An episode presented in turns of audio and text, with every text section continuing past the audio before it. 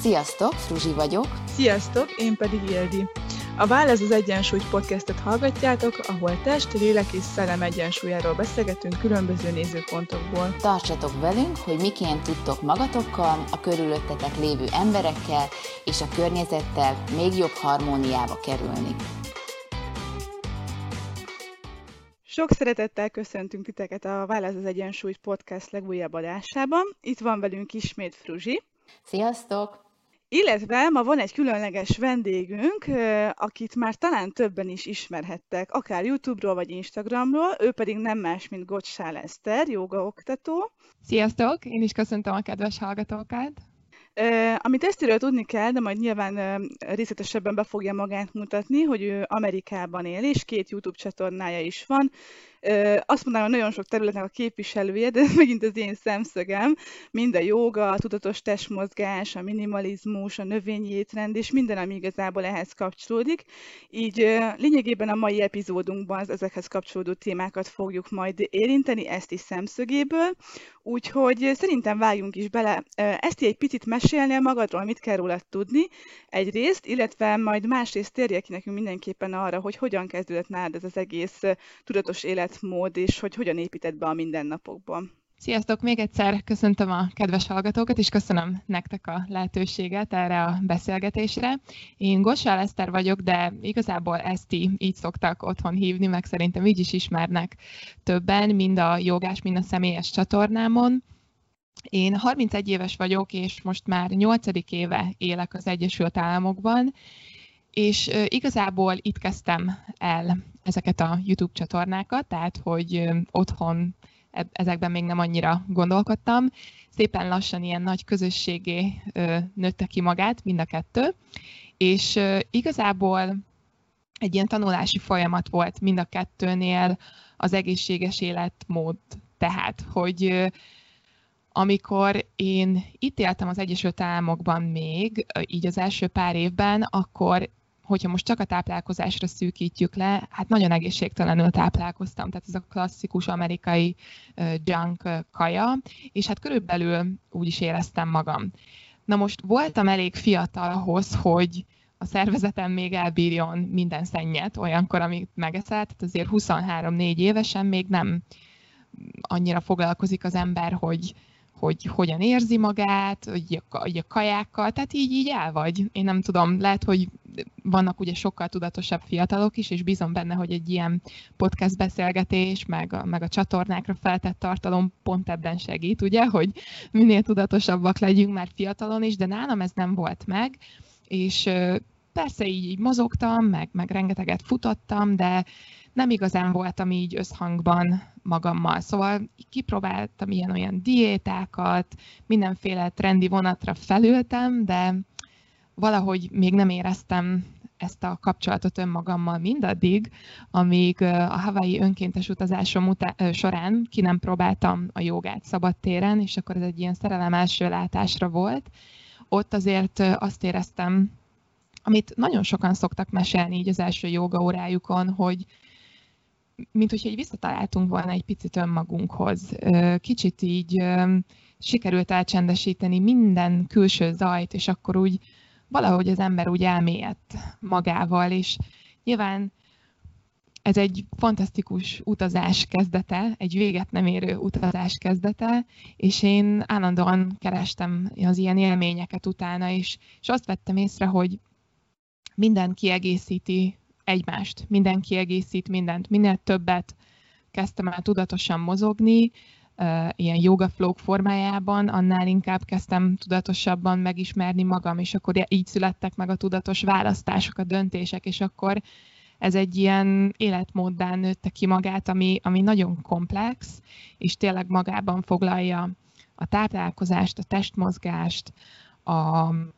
a spiritualitást, azt, hogy az ember ezt funkcionálisan is hogyan építi be a mindennapokba, tehát hogy a vásárlás, a, a minimalizmus, ugye önkéntes egyszerűség az élet több-több területén. Szóval ez egy ilyen ez egy ilyen fantasztikus utazás volt igazából így a 20-as éveimben, és, egy, és úgy érzem, hogy egy, egy 20 pár éves, aki még úgy utazgat, keresi a helyét, egy ilyen, egy ilyen lányból, hát egy szerintem nyilván ez mondom nem ér véget, tehát hogy ez egy véget nem érő tanulás, de úgy érzem, hogy egy, egy sokkal tudatosabb nővé tudtá, tud, tudtam érni. Na hát ez, fú, na, nagyon sok jó dolgot mondtál, és hogyha jól értem, akkor a, a joga volt a, az első egy ilyen, nem tudom, így a bevezetés vagy rávezetés így ehhez az egészséges életmódhoz, és ha, és hogyha mondhatok egy személyes példát, nekem is a joga egy, én ezzel egy ilyen 5-6 éve találkoztam, és nekünk ott a joga tanár azt mondta, és én, én akkor még nem értettem, hogy miről beszél, és csak később értettem meg, hogy amikor ugye megérkezünk a matracra, akkor az egy ilyen tük, tükör effektív, és hogy mennyire jól visszajelez, és, és akkor még nem, nem értettem, hogy mi, csak még az, azokat értettem, hogy még vannak olyan pózok, amik rosszul esnek, vagy elsírom magam, vagy, vagy amit utálok csinálni, és ezek mind-mind ilyen fantasztikus visszajelzések, és szerintem egy nagyon fontosat mondtál előbb, hogy nagyon, nagyon, tehát hogy egyrészt ez egy komplex rendszer, tehát nincs olyan, hogy csak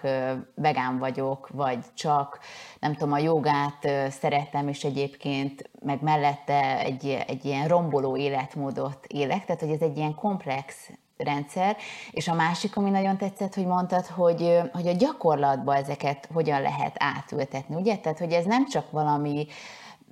nem tudom, beszélünk a spiritualitásról, meg így az önmegvalósításról, hanem hogy ennek egy csomó ilyen praktikája is van, hogyha jól értem.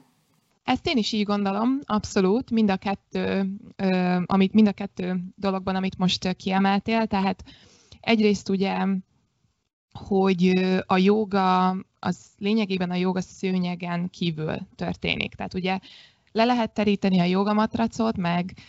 hát elnézést, hogy így fogalmazom, de ugye el lehet bohockodni mindenféle fura testtartással, nyilván megvan ennek a maga varázsa és szépsége, de hogy azért ne azonosítsuk azzal, hogy jó, akkor most fejen álltam, és akkor és akkor most hú, de stabilnak érzem magam, meg kiegyensúlyozottnak. Tehát, hogy az igazi joga az a szőnyegen kívül történik. Maga a gyakorlás, ugye, ahogy te is mondtad, egy, egy tükröt tart, és lényegében segít felismerni nagyon sok ilyen berögződést, meg ismétlődő gondolatmintákat, és, és sikerül ugye elcsendesíteni őket. Mármint ez a törekvés, ugye nincs egy célja a joga gyakorlásnak, nem tudjuk azt mondani, hogy na most akkor sikerült hú, de elcsendesednem, meg befelé figyelnem, mert ugye ezek is egóból származó gondolatok. Szóval, hogy nincs egy végcél, viszont, viszont nagyon sokat segít abban, hogy ezt a, ezt a kazettát, ami ugye éjjel-nappal pörög reggeltől estig a fejünkben, egy picikét így elnémítsuk, és akkor helyet adunk azért sokkal ö, mélyebb dolgoknak is. És aztán a másik, hogy a hétköznapokban hogyan lehet ezt megvalósítani. És ugye itt jön az, hogy amit ugye a jogánál is mondanak, hogy 99% gyakorlat, 1% elmélet,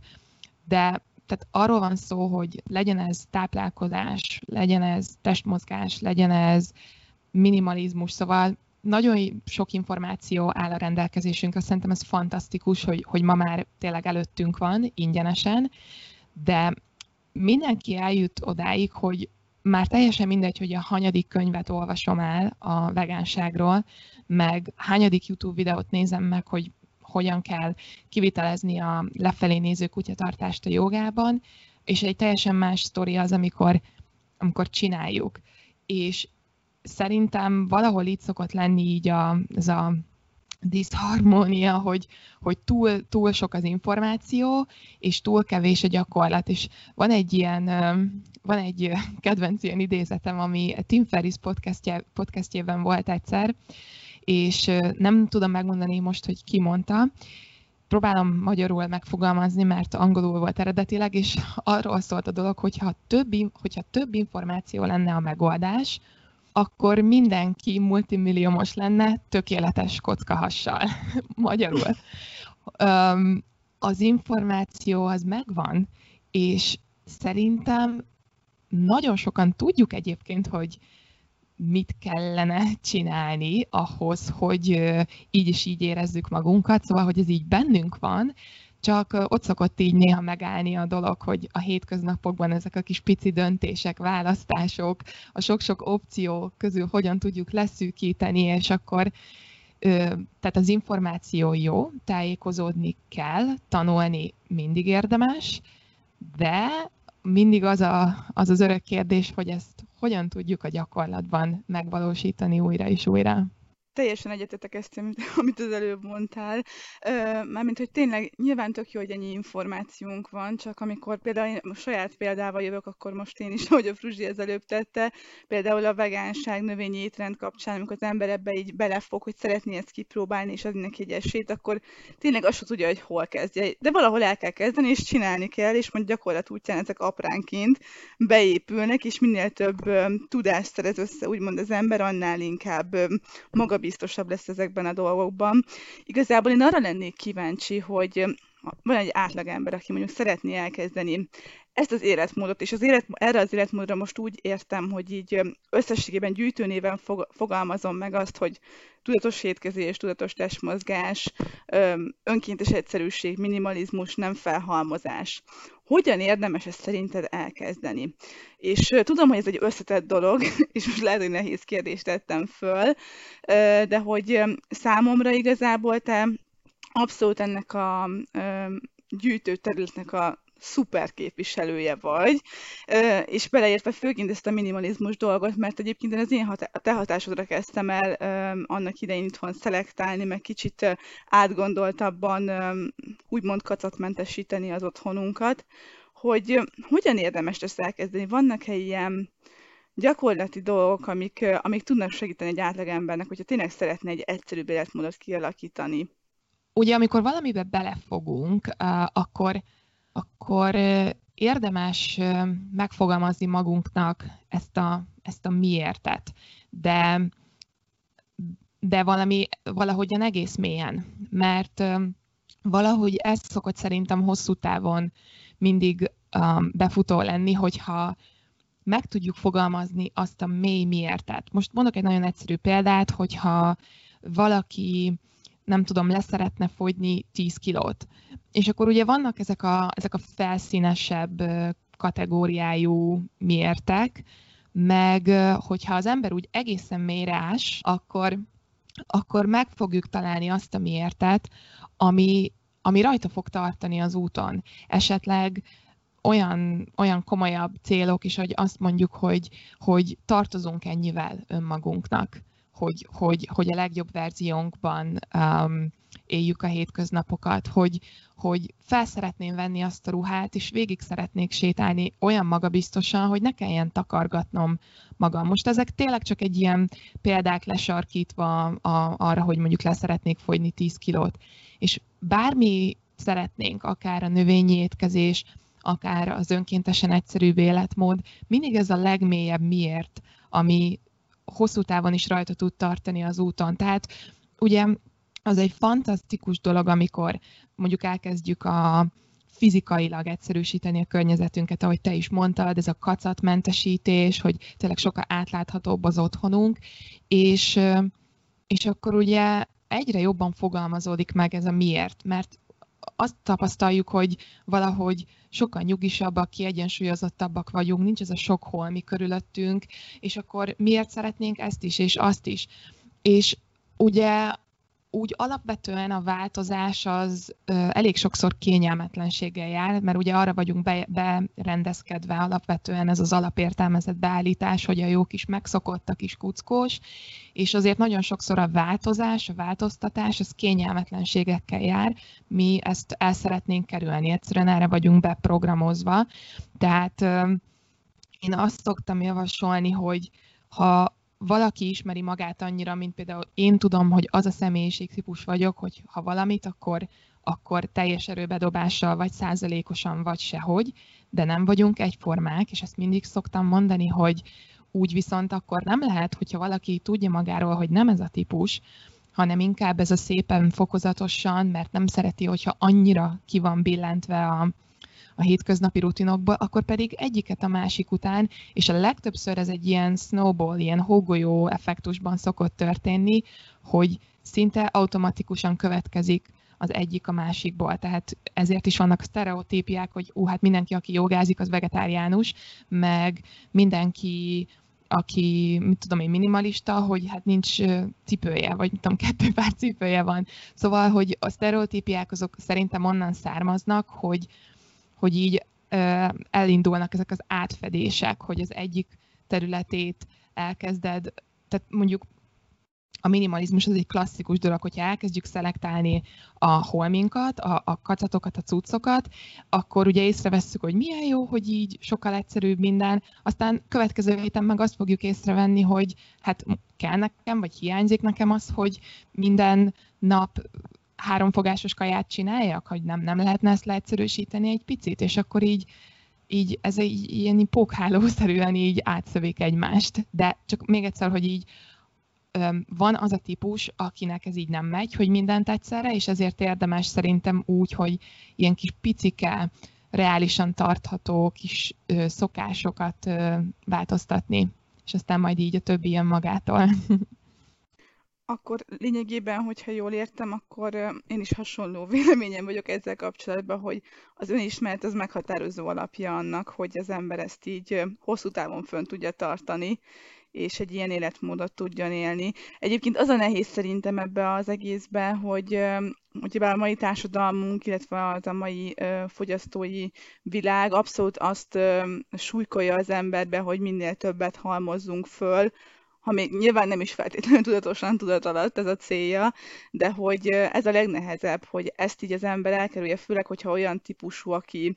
akinek mondjuk tényleg az, attól érzi vala értékesnek magát, vagy valakinek magát, hogyha meg tudja mutatni, hogy milyen van. Szerinted ebbe itt ezt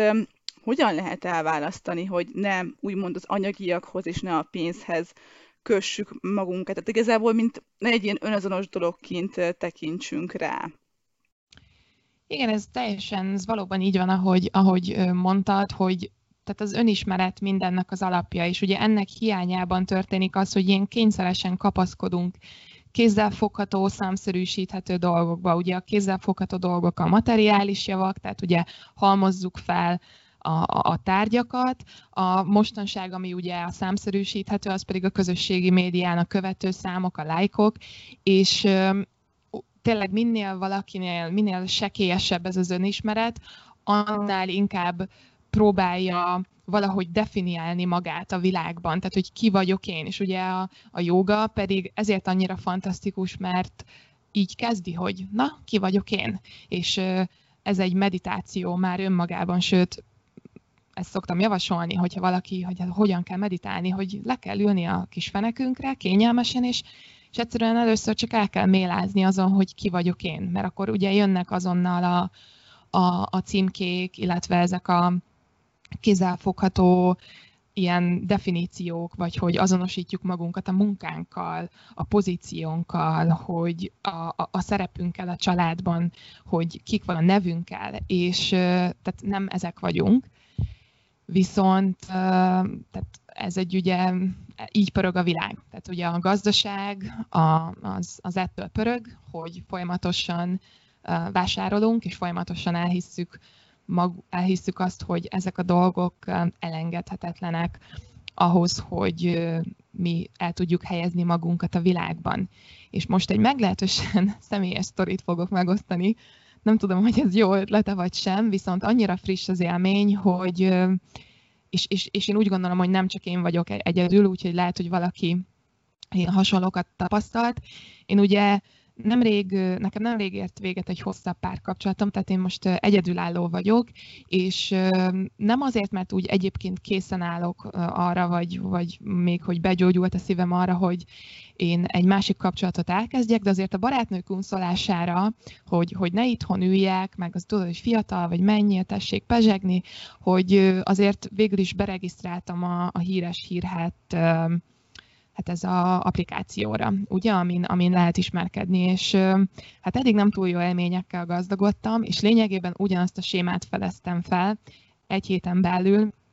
három férfinál is, ez pedig az, hogy kirakták elém, szó, tehát így átvitt értelemben így kipakolták elém a kártyáikat, és lényegében elmondták, hogy ők mivel foglalkoznak, mennyit keresnek, és egyszerűen, hogy ugye én, én egy ilyen tartalmasabb beszélgetésre vágynék, tehát én szeretek így felfedezni embereket, hogy mi az, ami örömmel tölt el, mi volt így eddig a legnagyobb tapasztalatod, vagy a legnagyobb kockázatod, tehát hogy így, hogy így ki vagy te a sok sallang mögött, és nem tudtunk eljutni egyszer sem, egyetlen egy beszélgetésben sem, mert egyszerűen megakadtak a felszínen, és, és nagyon ezekkel azonosították magukat, és számomra ez, ez nagyon-nagyon kiábrándító, tehát hogy engem soha nem fog megfogni senki azzal, hogy mint hogy és ugye ti mondtátok, hogy három területen dolgoztok, tehát hogy igazából ti szerintem végighallgattatok rengeteg állásinterjút, és valahogy így éreztem magam én is, pedig ebben nincs tapasztalatom, mint hogyha így elsorolták volna, hogy kik ők, de hát ezekkel a megfogható címkékkel, hogy milyen pozícióban dolgoztak, hogy mennyit kerestek, és hogy nekem ez így még így önmagában így nulla. Tehát, hogy én ezzel még nem fogok megismerni senkit. És valahogy egy picit így elszomorított, megmondom őszintén, hogy mennyire hiányzik nagyon sok emberből az önismeret, hogy mennyire, mennyire, és hát most igazából nem is szépítem, tehát itt 30 és felette, tehát ezek ilyen kés, közép-késő 30-as korabeli férfiak voltak, és, és, és látom, hogy, hogy, tehát, hogy halmozzák fel, hogy, hogy ilyen autó, meg, meg ilyen életstílus, de kicsit arra emlékeztetett az egész, mint amikor még vidéken, hogyha valakinek ez így megvan ez a jelenet, hogy amikor levágják ugye a csirkéket, hát én ezt soha nem néztem, de hogy hát azért előfordult olyan, hogy, hogy hát levágták a fejét szegény csirkének, és valahogy ott még ugye az idegek, nem tudom, ebbe most nem megyek bele, és akkor, hogy szegény még ott így futkározott körbe-körbe. És valahogy ugyanezt, ugyanehhez tudom így asszociálni ezt a tapasztalást, amiket most látok, hogy, hogy azért így 30 felett is így, így nagyon sokan így azt látom, hogy így fogalmuk nincsen, hogy így kik ők, mire vágynak, mit szeretnének, és, és sokkal egyszerűbb elfedni mindent az anyagi javakkal, majd utána ezekkel azonosítani önmagukat. Szóval visszakanyarodva, amit te mondtál, mindennek az alapja egy, egy mély önismeret, csak ez munkával jár, és akkor sokan nem szeret nem szeretnének leülni, úgymond, és elvégezni ezt a véget nem érő munkát, aminek ugye szintén nincs végcélja. Tehát ez nincs az, hogy ah, betöltöttem a 45-öt, most aztán úgy ismerem magam, hát változunk nyilvánvalóan, és, és ezt az önismereti munkát, ezt az a helyzet, hogy nem lehet megúszni el lehet tölteni egy egész életet, mint ahogyan azt látjuk, hogy nagyon sokan lejelnek egyébként egy egész életet, anélkül, hogy ezzel foglalkoznának, csak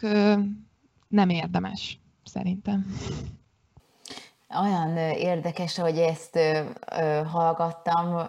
Két dolog jutott eszembe. Az egyik, hogy annó még, amikor én is párkeresésben voltam, nagyon, tehát azt vettem észre sokszor, hogy ilyen hasonló mintázatok érkeztek így, már mint a férfi, férfiak részéről, és hogy ez nagyon érdekes nyilván, hogy miért, miért kapok ilyeneket, mit akar ezzel üzenni, ugye az uni és hasonlók, és egyébként meg teljesen igazad van, és sajnos ezt én is tapasztalom, hogy én inkább a lányok oldaláról, barátnők oldaláról sokszor, vagy ismerősökről, hogy és, és hogyha őszintén leszek, és most a szívemet, a, vagy a kezemet a szívemre rakom,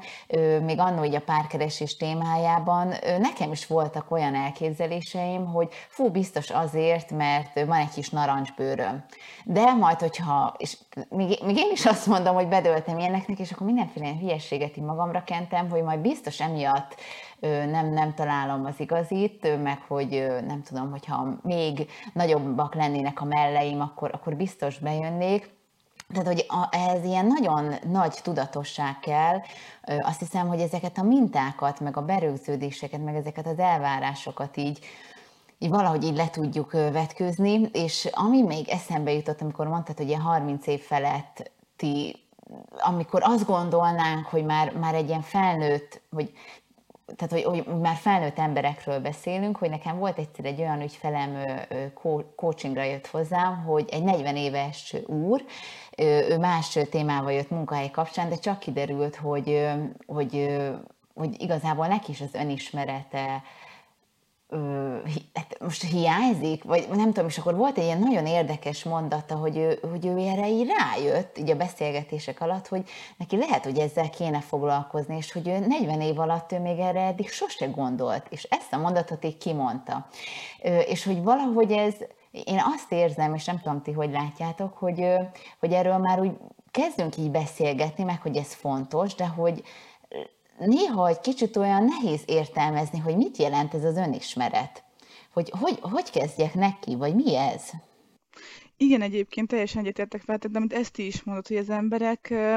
ettől így megijednek, tehát hogy félnek belevágni, pedig nyilván minden kemény munkával jár. Tehát, hogy ez nem effektíve azt jelenti, hogy most véres küzdelemmel kell megismerni magadat, de azért nagyon sok fölismerésed lesz azon az úton, amik nem biztos, hogy kellemesek, és igenis meg kell tudnod ö, megismerni magad, és változtatni dolgokat, amik korábban berögzött minták, vagy ilyen negatív programok voltak, és szerintem még mindig sokkal több az az ember, akinek ez nincs meg, és nem akar belekezdeni, és hallani sem akar róla, mint aki egyébként már elkezdte, és igazából tapasztalatból mondom, mert én is körülbelül azt mondanám, hogy tíz éve foglalkozom ezzel a témával, de hogy effektíve jó pár éve van az, hogy tényleg nagyon erőteljesen szakemberrel belemerültem, és hát vannak kellemetlen pillanatok, de ugyanakkor azt érzem, hogy folyamatosan teszek magamért, hogy a jobb önvalómat hozzam ki, és talán egyszer majd eljutok oda akár 40 évesen, hogy azt tudom mondani, hogy igen, én szerintem a legtöbbet kihoztam ebből, és talán kezdek rátalálni önmagamra. Lehet, hogy ez két éven belül megtörténik, de lehet, hogy csak tíz év múlva, mert annyi olyan dolog van, amit föl kell dolgozni, de legalább megtettem, és szerintem egyébként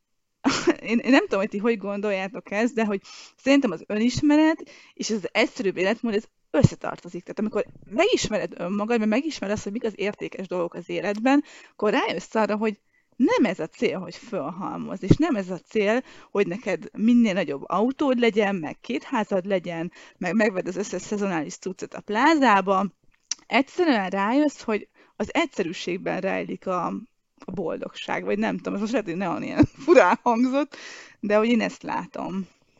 Még, bocsánat, gyorsan ehhez mondhatok valamit, csak egy gondolat, hogy szerintem az van, vagy van egy ilyen érzésem, hogy két embertípus van, aki már rálépett valamilyen úton, módon, tehát lehet, hogy az elején van, vagy már nem tudom, már régebb óta, vagy mélyebben foglalkozik meg, meg vannak azok, akik, akik nagyon nem. És hogy valahogy, na és én ezen szoktam gondolkozni, hogy hogy lehet,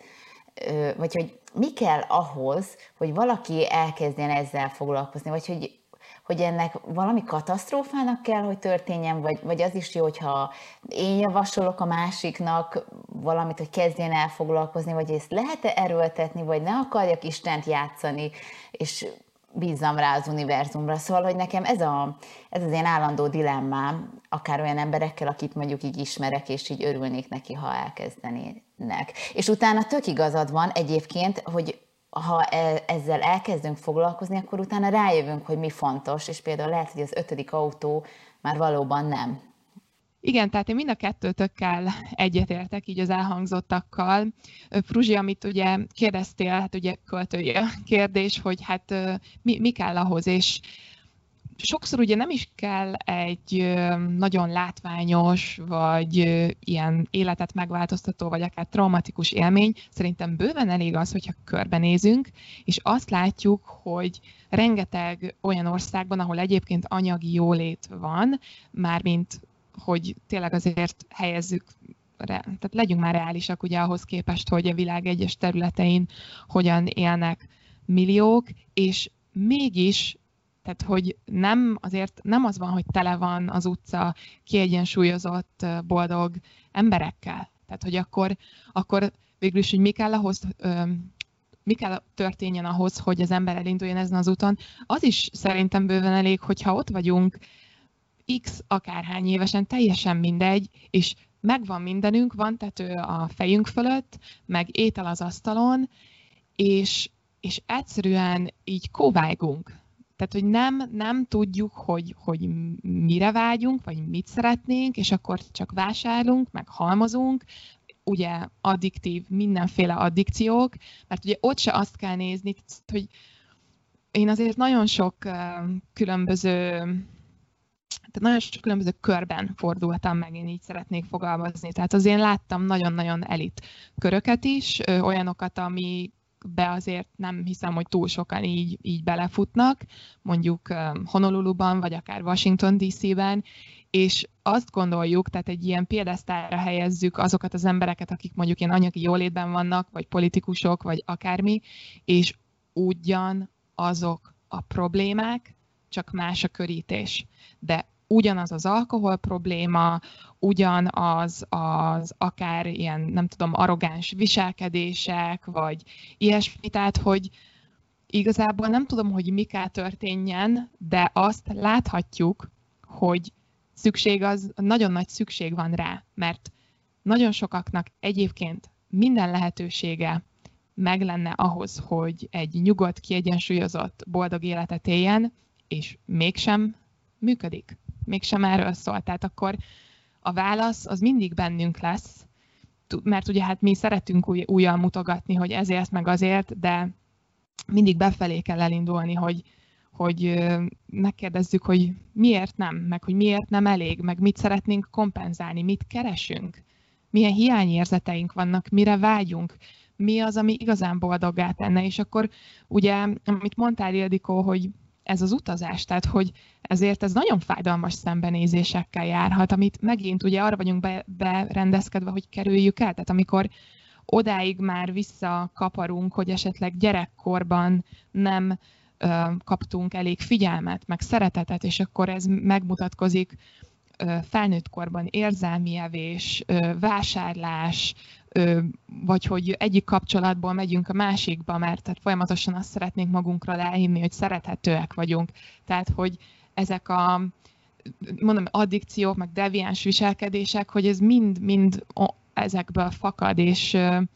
ugye lehet ehhez szakember segítségét kérni, vagy megint ugye az információ a rendelkezésünkre áll,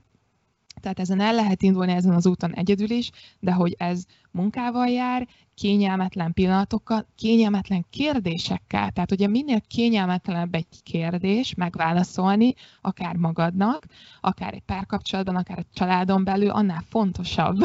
róla beszélni. És ugye hát azért tehát lássuk be, hogy, hogy mondom, arra vagyunk beállítódva, hogy keressük a biztonságot,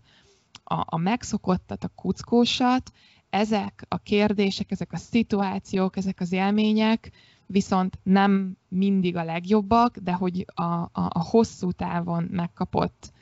um, hogy mondják ezt, hogy a befektetés az mindig meg. Csak, um, csak ugye helyettünk senki nem tudja megcsinálni.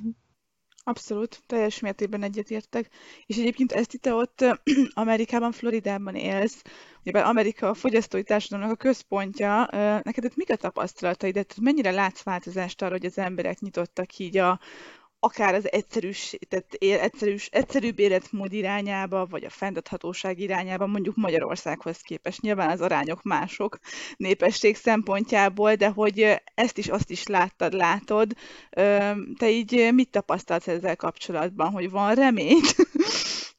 Van remény, látok ilyet is, olyat is, megmondom őszintén tényleg nagyban függ, hogy melyik állam, melyik városáról beszélünk. Nagyon nehéz ugye általánosítani az Egyesült Államokról, viszont ami számomra kiemelkedő, hogy csak egy konkrétumot így tényleg megemlítsek, a, a szelektív hulladékgyűjtés, tehát azért itt nagyon toppon van azokon a helyeken, ahol én éltem. A, a másik pedig, hogy ugye vannak mozgalmak, tehát ez a tiny house movement, tehát hogy egyszerűen most már ilyen konténerházakba költöznek az emberek, meg ezekbe az apró, apró pici házakba, mert tehát azért nem tudom, hogyha valaki így járt az Egyesült Államokban, attól függ, hogy milyen államban, tehát hogy óriási ingatlanok vannak itt. Tehát ahol én most lakom, ez egy kisváros, ez egy ilyen kiskörös méretű kisváros, és tehát azért most is minden nap látom, hogy, hogy mi számít itt egy átlagos családi háznak, tehát hogy hatalmas, és, és ugye így alapvetően nem látok nagy elmozdulást, tehát ugye idejössz, minden óriási fogyasztás halmoz, viszont látom így az, a, a, az igényt sokakban, tehát hogy ezt a, ezt a felismerést most már sokakban látom az ilyen-olyan mozgalmakon belül, mondom, akár a tiny house, akár a minimalizmus, vagy az anti-Black Friday, ilyesmi, tehát hogy vannak ilyenek, csak ahhoz képest, hogy mekkora az USA lakossága, még nem elég. Tehát még nem elég. Még, még hogyha átlagot húzunk, akkor, akkor itt még mindig a pazarlás, a fogyasztás, az óriási méret mindenből, a műanyag zacskó, a, a, a, vagy a nylon zacskó, ugye a, a szuper, tehát hogy azért még néha úgy érzem, hogy hajaj,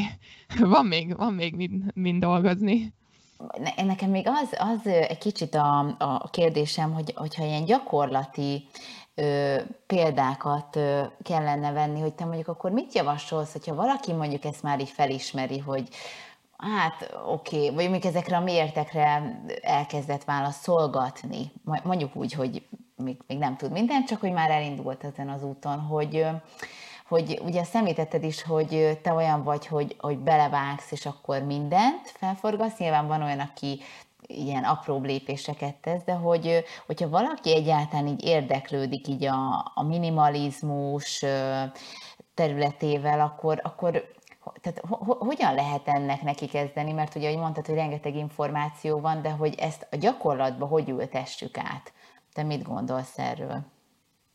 Igen, ez, ez egy nagyon jó kérdés, és tényleg sokakban felmerül, hogy nagyon tetszik az ötlet, de akkor tényleg hogyan lehet elkezdeni? És amit az Ildikó is mondott, szerintem a legklasszikusabb és leggyakoribb első lépés az a szelektáció otthon. Kiválogatjuk a, a, a holmiainkat, és ugye erre vannak különböző módszerek, van ez a, ez a Marie Kondo módszer, ami nagyon népszerű, tehát hogyha például csak a ruhásszekrényünket megnézzük, akkor te atya ég. Szóval egyrészt azért, hogy ha, ha nem nagyon változik a súlyunk, vagy nem ingadozik a, a testalkatunk, akkor azért szerintem 35 éves korunkra van annyi ruhánk, hogy tehát, hogyha 100 évig élnénk, vagy 150 évig, akkor is elég lenne. Ez szerintem egy átlag emberről elmondható. Meg az is elmondható, hogyha belenézünk a, a ruhásszekrényünkbe ugyanazt a 20%-át hordjuk az, idejünk, az időnk 80%-ában. Ugye itt jön ez a Pareto 80-20-as szabály, amit szinte mindenre rá lehet húzni, de erre biztosan, tehát hogy a, a szekrényünk tartalmából ugyanazt a 20%-ot használjuk az időnk 80%-ában, és akkor tehát a lényeg az az, hogy ki lehet választani ilyen-olyan módszert, és akkor el lehet kezdeni egy picit egyszerűsíteni a fizikai környezetünket. Aztán ugye mondtam, hogy ennek lesz egy ilyen, egy ilyen dominó effektusa, és észre fogjuk venni azt a felszabadult teret fizikailag, majd mentálisan, majd szeretnénk ezt megtapasztalni az életünk más területén is, legyen az akár a munkánk, legyen az akár a főzés, az emberi kapcsolataink, a szabadidős tevékenységeink, és akkor mindig ezekkel az első lépésekkel indul. De amit még itt szoktam javasolni, ez nem csak a minimalizmushoz fűződik, vagy hogy ebbe hogyan tudunk belefogni, hanem úgy unblock, bármit, hogyha szeretnénk elkezdeni. Én mindig azt szoktam mondani, hogy ne akadjunk fent azon, hogy ez a, a, a hogyan, vagy hogy a melyik módszeren mindegy, csak csináljuk. Tehát, hogy ugye hányszor előfordul, hogy na akkor szeretnék elkezdeni futni, és két hetet eltöltünk azzal, hogy akkor melyik futócipő, de, de még egy kilométert nem futottunk, de elolvastuk az összes blogot, hogyan kell elkezdeni futni, mit együnk előtte, mit ne együnk, melyik futócipő, vagy ugye, hogy ha variáljuk állandóan a, akár az edzőt, vagy vagy a joga oktató, vagy akkor, hogy most ilyen kaját szeretnék csinálni holnaptól, olyat, és hogy így pont arról szól a dolog, hogy inkább csak válasszunk ki egyet, egy ideig, majd lehet utána cserélgetni, és csak, csak a csinálni, csak a következetesség. Mert meg fogjuk látni, hogy ugyan arról beszél mindenki. Egy, egy 30 perces reggeli yoga flow között nem lesz olyan nagy különbség. Tehát, hogy van egy csomó olyan a, YouTube-on, jó, az egyik az ezt a poszt fogja csinálni, a másik amaszt, de az alap koncepció ugyanaz. Egy, egy, egy étrend, hogyha valaki megkap egy, egy vegán minta étrendet, azért nagyjából ugyanazok lesznek benne. Szóval, hogy ne akadjunk fent így annyira magán, így a módszeren, hogy a hogyan, hanem csak válasszunk ki egyet, akár a minimalizmusnál is, és csak csináljuk következetesen, mert az sokkal fontosabb, hogy így a kis lépéseket, de, de a következetesség az legyen a, az első számú. Tök jó, amiket mondasz, Eszti. Én még annyival egészíteném ki a saját tapasztalat, hogy mert én ilyen típus vagyok, amikor elkezdtem ezt az egész szelektálást, meg egyszerűsítést itthon, akkor ugyebár ez a probléma, hogy az ember tényleg próbál kis lépésekben haladni, elkezd, mit tudom én, egy helyiséget, vagy egy szekrényt, vagy bármit, de aztán rájössz, hogy úristen, mindenhol mekkora a káosz, és most kellene mindent megszüntetni, és teljes pánik, hogy Jézusom, ennek sose lesz vége, és szerintem nagyon fontos, hogy az ember legyen magával türelmes, hogyha belekezd egy ilyen dologba, mert um, egyszerűen fogsz tapasztalni olyat, hogy így összeomlik a rendszer is. Hogy... Egyébként itt jön a Fruzsinak a kérdése, mert elnézést, hogy felveszakítottalak, csak ugye amikor kérdezte Fruzsi, hogy mi kell ahhoz történni, bár ő az önismeretre vonatkozóan, itt most a minimalizmusnál szokott az lenni, hogy egy költözés, na az, ami igazán rá szokott világítani arra, hogy atya ég, mennyi holmi. Igen, és egy költözés ja. segít abban, hogy mi az, amit megtartunk, vagy nem. Bocsi. Ja, én is, Igen, én ezt kötelezővé tenném, bocsánat, a, hogy mindenki öt évente költözzön, és akkor nem lenne ilyen felhalmozás, de zárójelbe zárva. Lehet, hogy évente kellene ez a költözés. Nekem most már annyira egyébként letisztultam, hogy elég csak benézem egy szekrénybe, és már látom, hogy ez, ez most übergáz, tehát nem kell itthonra 30 tányér, hogyha hárman lakunk itthon. Szóval, hogy igen, ezek, ezek olyan dolgok. Egy olyan kérdésem lenne feléd, és szerintem nem vagyok ezzel egyedül, hanem a, a, a hallgatókban is felmerül, hogy oké, okay, de ezt gyerekek mellett ugyanilyen könnyű, nehezebb, még könnyebb, vagy hogy szerinted az, hogy, az, hogy valaki ö, családban próbálja mindezt megvalósítani gyerekekkel, vagy nem, az semmi különbség. Szóval ezt te hogyan látod? Én őszintén én nem érzem nehezebbnek gyerek mellett. Sokan azért gondolják azt, hogy nehéz, mert hogy gyereknek sok játék kell. Én nem értek ezzel egyet, nem kell a gyereknek sok játék, annyi játék kell, amennyire szüksége van és hogy az ember az elején figyel arra, hogy tényleg ne halmozza föl, hogy nem vesz meg minden játékot, ugyanúgy, mint magának, hogy nem megy el minden szezonban megvenni a, az éppen aktuális trendnek megfelelő ruhákat. A gyerekednél is le tudod ezt korlátozni, hogy tényleg csak a, a korának és az ő képességeinek megfelelő játékot veszel meg. Főleg egy egyéves kor alatt a gyerek, ez nem is érdeklik a játékok, hanem fognak egy tányért, vagy egy lábast, vagy egy fakanalat, igen. Na én ezt, ezt alkalmaztam, és egyébként nem is nagyon kaptunk sok játékot, így nem is volt olyan nehéz nem felhalmozni azt, és én igazából a gyerek, gyereknél itt a, a Montessori elveket alkalmaztam, és azzal kapcsolatban néztem utána a dolgoknak, és ez nekem sokat segített, de igazából egy, egy idő után a gyerek is ezt így, így rááll, tehát megszokja a rendszert, hogy van a szekrényen neki két polca, amivel bizonyos tárolókban bizonyos típusú játékok vannak, és neki is sokkal könnyebb összepakolni, már nyilván olyan hangulatban van, hogy össze is akar pakolni, mint hogyha mondjuk 600 fele kéne vinni a játékait a, a különböző helységekben. Szóval én abszolút törekszem arra, hogy nálunk például a gyerekszobában is nincs ez a... Többször kaptam már meg azt, hogy nincs elég játék a gyereknek, de van neki pont annyi, amennyi kell, és nincs is többre szüksége. Nyilván ezeket változtatjuk, ahogy ő is fejlődik, meg nő, meg okosodik, de, de tényleg szerintem ezt csak úgy lehet élhetően csinálni, hogyha tényleg az ember ezt így nem halmozza föl, és nem gondolja azt, hogy tényleg még egy huszadik ilyen fakocka játék is kell annak. Nem, nem kell neki. Szóval a kérdésedre válaszolva, én nem éreztem nehezebbnek ezt. Nyilván elkezdeni nehéz, meg átgondolni, meg egy ilyen struktúrát kialakítani, ami időközben folyamatosan változhat, de én nem éreztem sokkal nehezebbnek. Én azt látom, hogy körülbelül két éve kezdtem el ezt a szelektálást, vagy két és fél, amikor költöztünk lakásból családi házba, de ennek sosincs vége. Tehát most jön a második gyerek, akkor megint szelektálni kell, megint átalakítani, szóval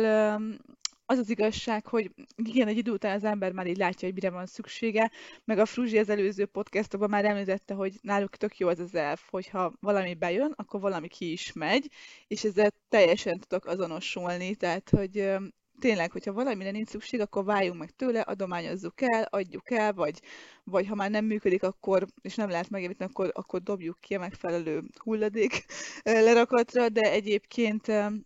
szerintem nem fenntartható semmiképpen sem. És például nekünk is mondták, hogy de miért nincs esetleg nagyobb házunk, még ennél is vehetünk volna nagyobbat, de nincs rá szükség, tehát hogy itt is elfér az ember egy, egy kisebb házban.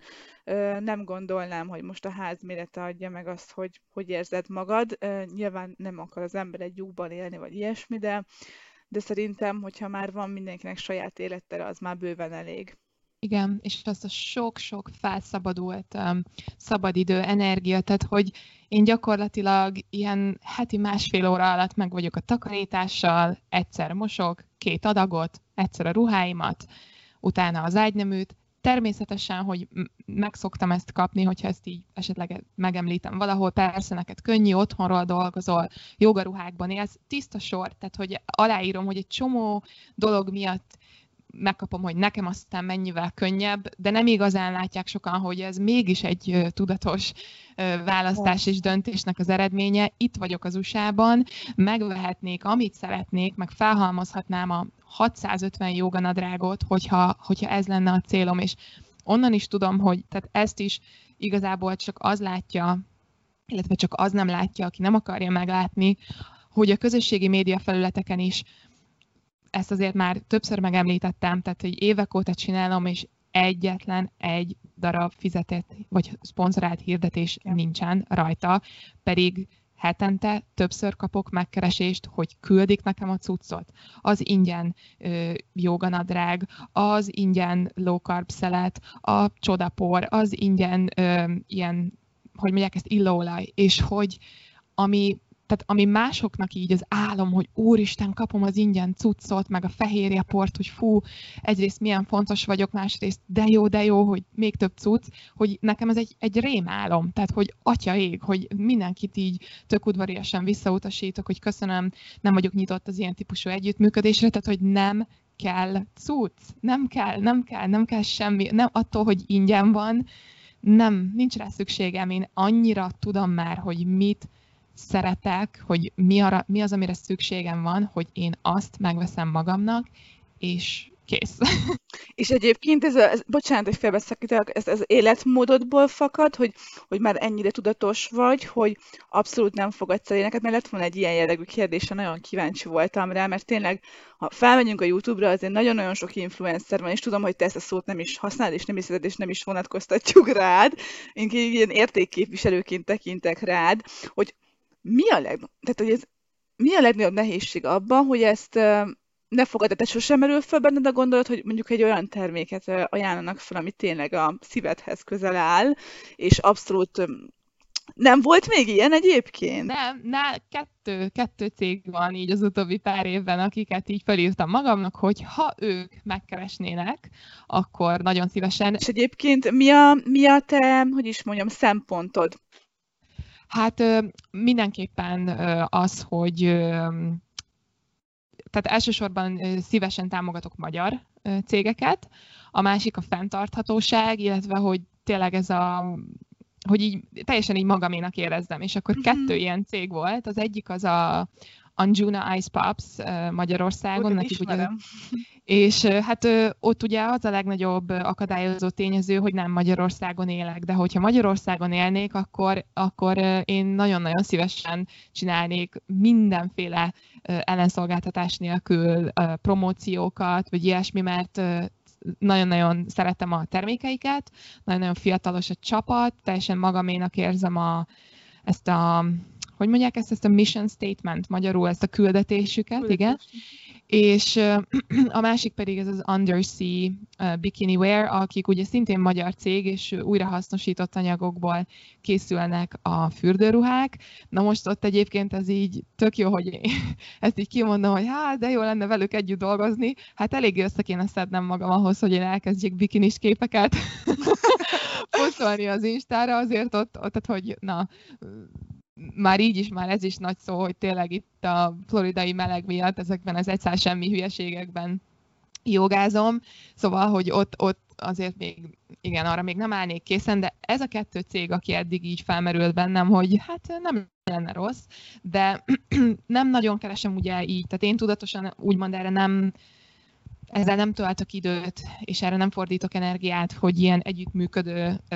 partnereket keresek egyenlőre, ez lehet, hogy változhat, de akkor is, hogyha változni fog, akkor is ezek lesznek az első számú szempontok, hogy tényleg valami olyan termék, ami, ami más, mint a többi, fenntartható, ami teljesen összhangban áll ezekkel a dolgokkal, amiket én így szeretnék képviselni az online térben, meg, amiket, meg ahogy, ahogyan élek a hétköznapokban, és hogyha egy picit is azt érzem, hogy ott ez nincs szinkronban, akkor, akkor tehát én nem vagyok úgymond rászorulva ezekre az ingyen termékekre, meg a szponzorációkra.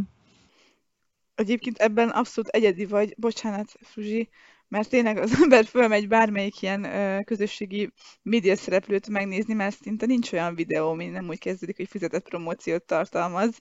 és sok esetben tudja elvenni a, szerintem a követők kedvét is az, hogy mondjuk a videó vagy vlog felénél éppen egy 10 percig csak egy Philips porszívót reklámoznak, amikor nagyon nem illik oda mondjuk az ő profiába. Szóval igen, ezt egyébként abszolút megértem, és ez tök jó, hogy ezt egyenlőre így csináld. De nyilván az is fontos, hogyha meg olyan értéket képvisel, akkor ezek meg tök jó lehetőségek. Nekem még az jutott eszembe, mert egy nagyon fontosat mondtál, hogy az értékrendeddel legyen azonos, és és közben én meg valahol azt látom, hogy, hogy van egy olyan réteg is, aki ugye a trendből, mert most ez a trendi, hogy jogázni kell, és vegán legyél, és újrahasznosított retikül legyen abból öt darab, de hogy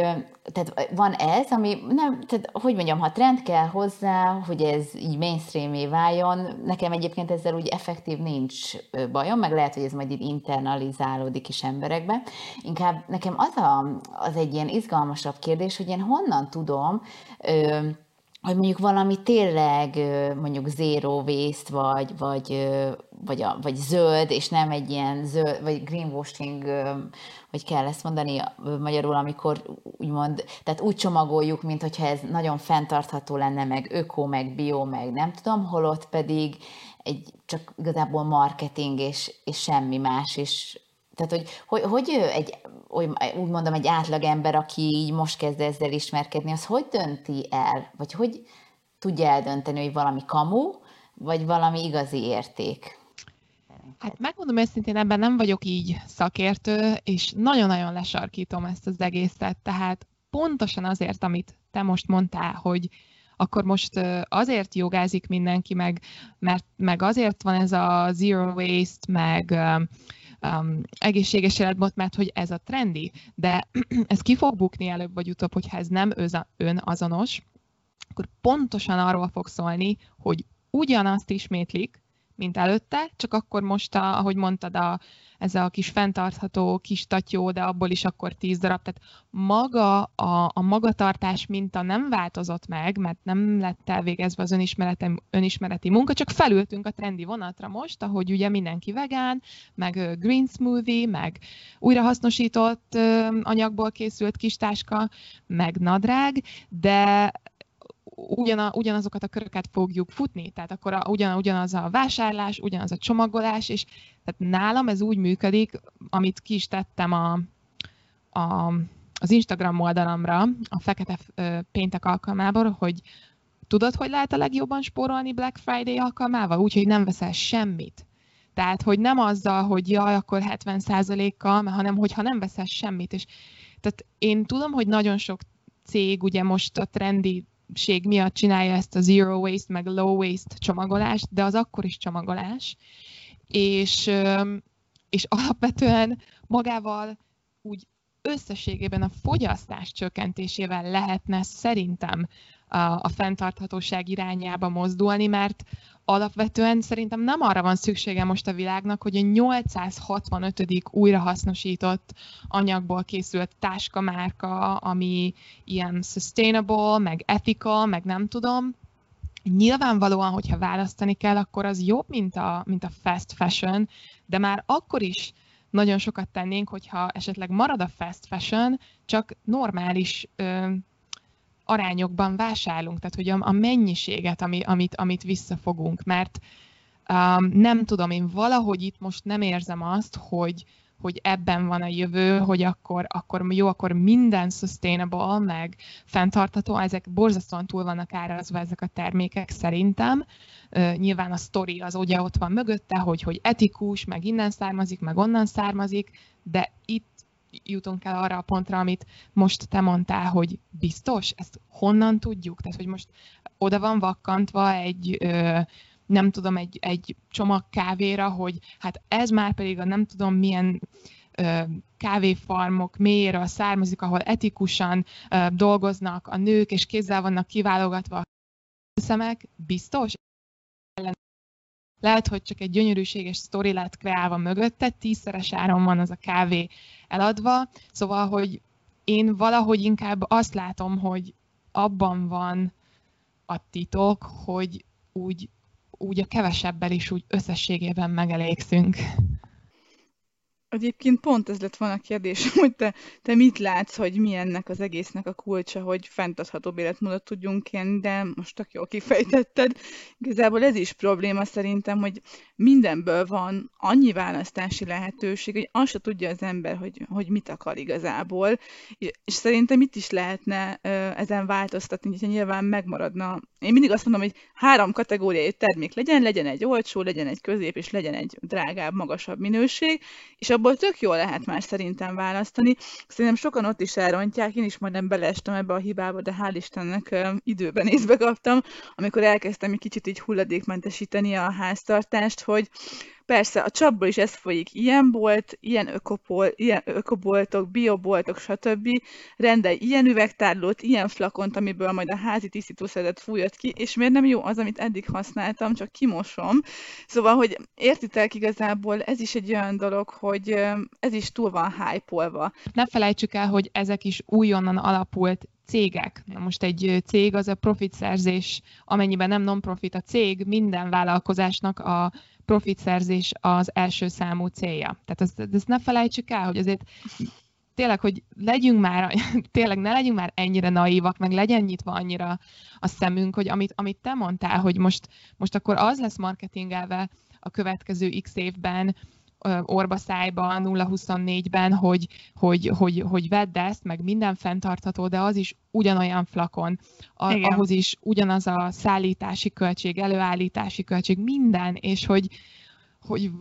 igazából ez, ez mondom, ez egy ilyen trendi dolog lett most, és, és én pedig azt mondom, hogy nem, vissza kell kanyarodni az önismerethez. Nem kell még négy uh, slow fashion pólót megvenni azért, hogy el tud magadról mondani, hogy te aztán mennyi, mennyire környezettudatos vagy, hanem lehet, hogy van már négy fast fashion pólód, és ameddig nem esik szét rajtad, meg ameddig még jó, addig miért nem lehet ezeket hordani, és, és mondom, szerintem az önismeret az azért kulcs, mert, mert én, tehát nekem is itt lenne a lehetőségem minden egyes nap, hogy így felpumpálom a, a, a látványát ennek az egésznek, amit csinálok, és akkor magamra aggatom a nem tudom milyen trendi jogaruhát, meg elkezdek parádézni a szponzorált fehérjeporral, meg a kis nem tudom milyen cseppekkel, és hogy egyszerűen ez, ez nagyon sokaknak egy ilyen teljes önelégültségként jön le, vagy nagyképűségként. Egyszerűen csak van annyira szilárd az önismeretem, hogy nem érzem szükségét, hogy én bárkinek bármit bizonyítsak a cuccaimmal, hogy én, hogy én megmutassam valakiknek, hogy, hogy ki vagyok azáltal, hogy mi van rajtam, hogy, hogy értitek? Tehát, hogy nem, nem, nekem erre nincsen szükségem, én nem fogok bizonygatni senkit semmi, semmit senkinek, tehát, hogy én ezért utasítom tudatosan vissza ezeket. Nem úgy, hogy közben meg így azt élem meg, hogy fú, hát azért így nyácsorgatva nézem azt a joga oktatót ott a strandon, hogy fú, hát neki aztán milyen jogatyája van, meg hogy fú, de jó lenne, hogyha én is ilyen ezzel a nem tudom, jó kis túlárazott fehérje porral kezdhetném minden reggel a, a reggeli turmixot, tehát hogy nincs is bennem a vágy, tehát ez a nulla. Annyira elégedett vagyok mindazzal, amim van, Miért? Mert meg lenne a lehetőségem ahhoz, hogy legyen több, de hello, tudatos, vagy önkéntes egyszerűség, köszönöm, nem. Sziklaszilárdan tudom, hogy mi az, ami elég számomra. És szerintem ettől vagy igazán hiteles egyébként, és nagyon kevés ilyen van most szerintem a, a social media világában. Úgyhogy köszi Eszti, hogy vagy. Igen, nagyon köszönjük meg, hogy ezt képviseled és kihangosítod, mert, mert, mert azt gondolom, hogy ha minél több ilyen ember van, mint te, és főleg azok, akik ugye közösséget építenek, vagy ugye azt mondtad, hogy nem szereted az influencer, de inkább úgy mondom, hogy aki tud hatni, és valószínűleg ugye azért tudsz hatni, ebben szinte biztos vagyok, amit mondott is az időm, mert hogy önazonos vagy, tehát hogy nem kell itt el, nem tudom, simisumiznod dolgokat, meg mondasz, de közben más csinálsz, ugye bortiszol vizet prédikálsz, vagy hogy szokták ezt mondani. Mert például nyíltan vállalom, hogy én például soha nem leszek az a, tehát én nem vagyok ez a zero waste, low waste típusú, meg magamnak készítem otthon az arckrémeket, itt lakom az USA-ban, mindent műanyagba csomagolnak, tehát hogy mind, hogy, de a, ugye a tőlem tehető, tehát hogy bizonyos területeken az ember jobban oda teszi magát, mint, mint más területeken. Tehát, hogy így, például ezt is soha nem tudnám hangsúlyozni, azzal már nem lennék önazonos, hogyha azt mondanám, hogy fú, low waste, meg csomagolásmentes, de hogy is, nem, nem tartok ott most még. hát meg ezt szerintem nem is lehet úgy csinálni, hogy minden tökéletes legyen. Tehát akkor ha belefeszülsz, akkor erről szól az életed semmi másról konkrétan én is elkezdtem ezeket a ház, házi dolgoknak a készítését, de aztán föladtam, mert már nem volt önazonos. Tehát akkor próbálkozom, próbálom a legtöbbet, lehet, lehet, lehető legjobb megoldást megtalálni, akár csomagolásba, vagy akár um, ilyen kemikáliai összetételbe, vagy bármibe, de hogy nyilván nem minden fér bele, és nem is kell mindenek beleférnie, tényleg törekedni kell az embernek arra, hogy, hogy a maximumot hozza ki ebből, amennyit tud én ezt mindig szoktam így, vagy ez így beszélgettünk erről így, így barátnőkkel, hogy ez az egész fenntarthatóság sajnos ott um, szokott így megakadni, hogy úgy gondoljuk, mint egy verseny lenne. Tehát, hogy nem arra koncentrálunk, hogy mindenki oda tesz valamit, amit épp akkor a jelenlegi életkörülményeiben meg tud valósítani, hanem hogy én például hiába vagyok növényi étrenden, hiába nem halmozom a ruhákat, nincsen autóm, tehát így próbálok ilyen nagyon basic, minimalista életmódot folytatni, biztos, hogy meg fognak találni azok, akik ugye meglátják azt, hogy a műanyag zacskóból öntöm ki a csiamagot, hogy a műanyag dobozban van a spenótlevél, és akkor innentől kezdve már nem vagyok, hogy, tehát innentől kezdve az van, amit mondta Fruzsi, hogy hát ez nem önazonos, meg ugye bort iszik, vizet prédikál, de hogy ez nem egy verseny, tehát itt nem arról van szó, hogy a fenntarthatóság minden egyes részében így toppon legyél, és akkor lényegében csak az van, hogy tényleg komposzt WC-d van, meg, meg magadnak kened az arckrémeket, hanem hogy én most itt az Egyesült Államokban a jelenlegi életkörülményeimben ezeket tudom megvalósítani, és ezek így nem, tehát hogy ezeket így örömmel teszem, nincs semmilyen hiányérzet bennem, de például most így nincs arra lehetőségem, hogy zero waste meg low waste életmódot folytassak. Igen, egyébként ez szerintem elmondható az étkezésre is, hogyha valaki vegán vagy növényi étrenden van, hogy ott is vannak ezek a megkövezések, hogyha már valamit már nem úgy eszel, vagy beleraksz egy olyan összetevőt, vagy valamiért ö, arra kényszerülsz, hogy megeszel egy olyan dolgot, ami nem tartozik ebbe a kategóriába, akkor már felbélyegeznek. Annak idején ezért volt egy ilyen adásunk, hogy direkt kifejtettük ezt a vegán story dolgot, hogy igenis előfordul. Én például a métes kalácsot készítettem a kislányommal, mert és volt benne méz. Igen, ez nem tudom, hogy nem vegán, de ez most belefér egyszer egy évben számomra, és kész. De egyébként meg a nap, a, az évnek a 364 napján arra törekszek, hogy, hogy szépen és ügyesen egyek. De hogy érted, benne van ez is. És ez ugyanaz, mint a zero waste igazából. Tehát akkor ezt elmondhatjuk, mint egy ilyen az egyik ilyen konklúzió, hogy egyrészt ez nem verseny, és ez nagyon jó, hogy ezt behoztad. Tehát ugye a fogyasztói, az a baj, hogy ugye a fogyasztói társadalomban élünk, minden a versenyről szól, és már ebbe is azt érezzük, hogy versenyezni kell, de hogy ez meg pont nem erről szól. Tehát, hogy ez, ezt így nagyon jó, hogy kihangsúlyoztad, meg kihangosítottad, hogy egyrészt ez nem verseny, hogy attól még lehettek ugyanolyan jó ember, hogyha néha megeszek egy csirkecombot, ha bár én nem eszek, de hogy aki, aki eszik,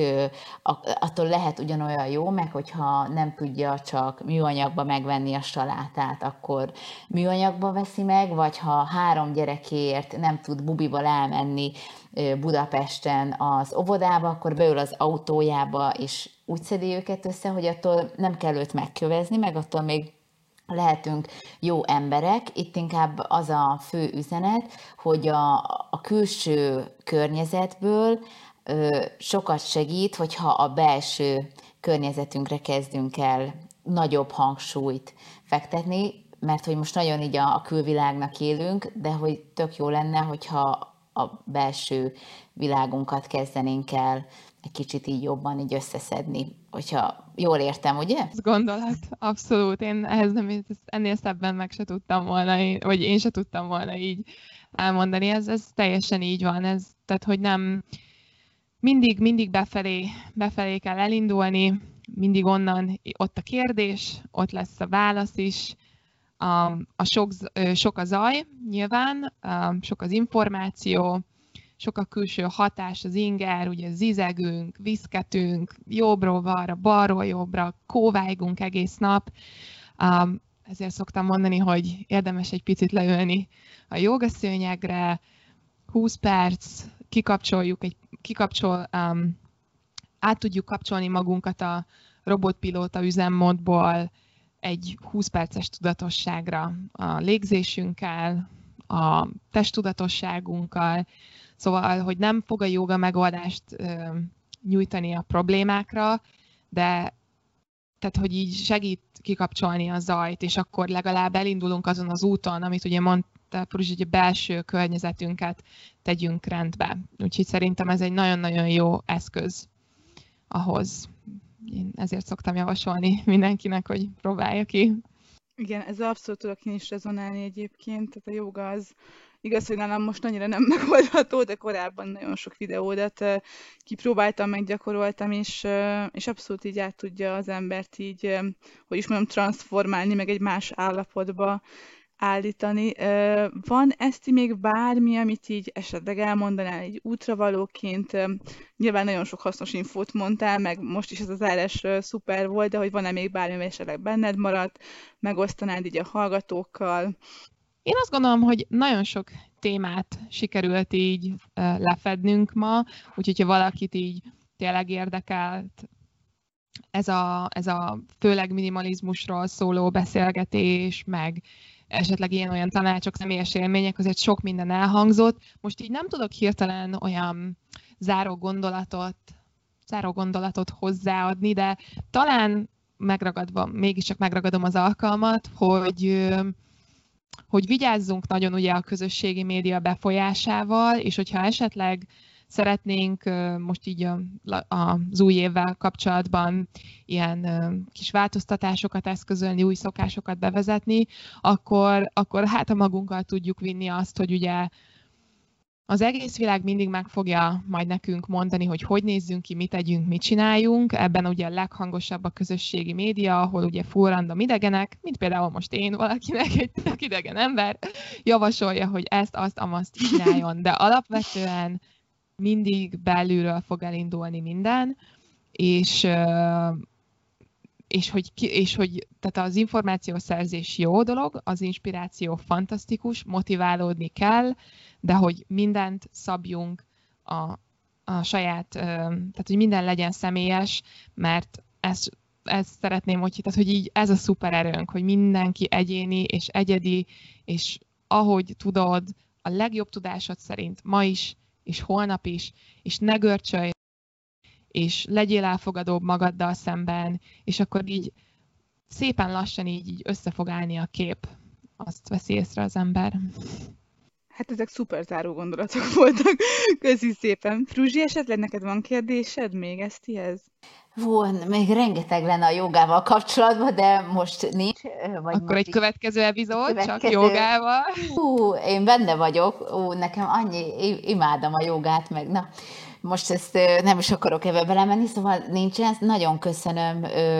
ezt így megosztottad a, a gondolataidat, és, és tényleg nagyon hálás vagyok érte, mert mert ezt nem lehet, erről nem lehet azt gondolom eleget beszélni, és olyan jó hallani, hogy van, vannak ilyen emberek még, szóval aki esetleg így el van néha így magányosodva, és azt érzi, hogy ő így egyedül küzd az elemekkel, így ebbe a témába, nem, nagyon sokan vagyunk, szóval ezért is nagyon köszönöm, hogy, hogy megosztottad velünk ezeket a gondolatokat és így most uh, ugye nem egy időzónában vagyunk, nálam reggel van, úgyhogy hát ez igazán, igazán klassz indítása volt a mai napnak. Örülünk, hogy te is így gondoltad. Én is egy ilyen óriási hálával zárom ezt a mai epizódot, mert tényleg én már nagyon, én már nagyon régóta követlek, mert nagyon régóta úgy gondolom, hogy egy ilyen óriási inspirációként hatta az emberekre, úgyhogy remélem, hogy a hallgatóság is hasonlóan fog vélekedni. Ezt elérhetőséget szeretnénk megadni majd a show notes-ban. Hol találnak meg téged a, a, az emberek, hogyha valaki esetleg akar érni, akár ilyen jogával kapcsolatban, vagy te egyébként magánangolt is válasz, hogyha jól tudom, illetve hogyha csak általában hogy tájékozódni szeretnének a, rólad. Igen, tehát lényegében a, a klasszikus felületek a YouTube-on két felületen találnak meg Yoga Életmód néven, illetve a nevemen, de tudom, hogy a vezeték nevem a nem a legegyszerűbbek között van, úgyhogy ezt majd mindenképpen nézzétek meg a jegyzeteket a podcast epizód alatt, és ugyanígy az Instagramon is van egy személyes profilom, és van egy joga életmódos profilom, plusz még aki szerintem szeretne még jobban a közösség részeként érezni magát. Nagyon szívesen várom őt a joga életmódnak, van egy zárt csoportja a Facebookon, és ott tényleg egy ilyen nagyon kis barátságos közösség van, ott tényleg meg lehet osztani mindent, kérd, bármilyen kérdést fel lehet tenni, before-after képekkel demonstrálni a fejlődést, tehát az egy ilyen safe space, egy ilyen biztonságos hely, ott csupa barátságos joga gyakorló van. Ezeken a helyeken lehet engem elérni, és, és igen, az, az, és hát ugye a, a, a joga életmódnak maga az oldala a jogaéletmód.com, de hogyha jogaéletmód.hu-t sikerül beütni, az is ugyanoda fog vinni, és akkor ott lesz, ott, ott van ugye az a felület, ahol egy habitagsággal korlátlanul lehet gyakorolni rengeteg-rengeteg féle joga videóval. De hogyha valakinek erre nincsen lehetősége, vagy most nem érzi rá így az affinitást, akkor pedig a, a YouTube, ott, ott mindig elérhető vagyok. Igen, meg ott rengeteg videód is van fönn tényleg mindenféle formába és stílusba. Szuper, köszönjük, akkor ezeket mindenképpen feltüntetjük, és akkor még egyszer köszönjük szépen, hogy velünk tartottál. Remélem tényleg a hallgatók is el tudnak ezekből a gondolatokból valamit vinni és beépíteni így a, a mindennapokba, ha még csak lassan is, de hogyha bárkinek van bármilyen kommentje, vagy megjegyzése, vagy tapasztalatokat osztana meg, akkor várjuk a visszajelzéseket. Megtaláltok minket a Válasz az Egyensúlyt Facebook oldalon, vagy pedig az infókukat válaszegyensúlyt.hu e-mail címre is írhattok, úgyhogy két hét múlva találkozunk ismét. Köszönjük, hogy velünk voltatok. Szép hetet kívánunk nektek, sziasztok! Sziasztok! Reméljük tetszett a Válasz az Egyensúly podcast adása. Ha igen, akkor értékeljétek, írjatok kommentet és osszátok meg az ismerőseitekkel.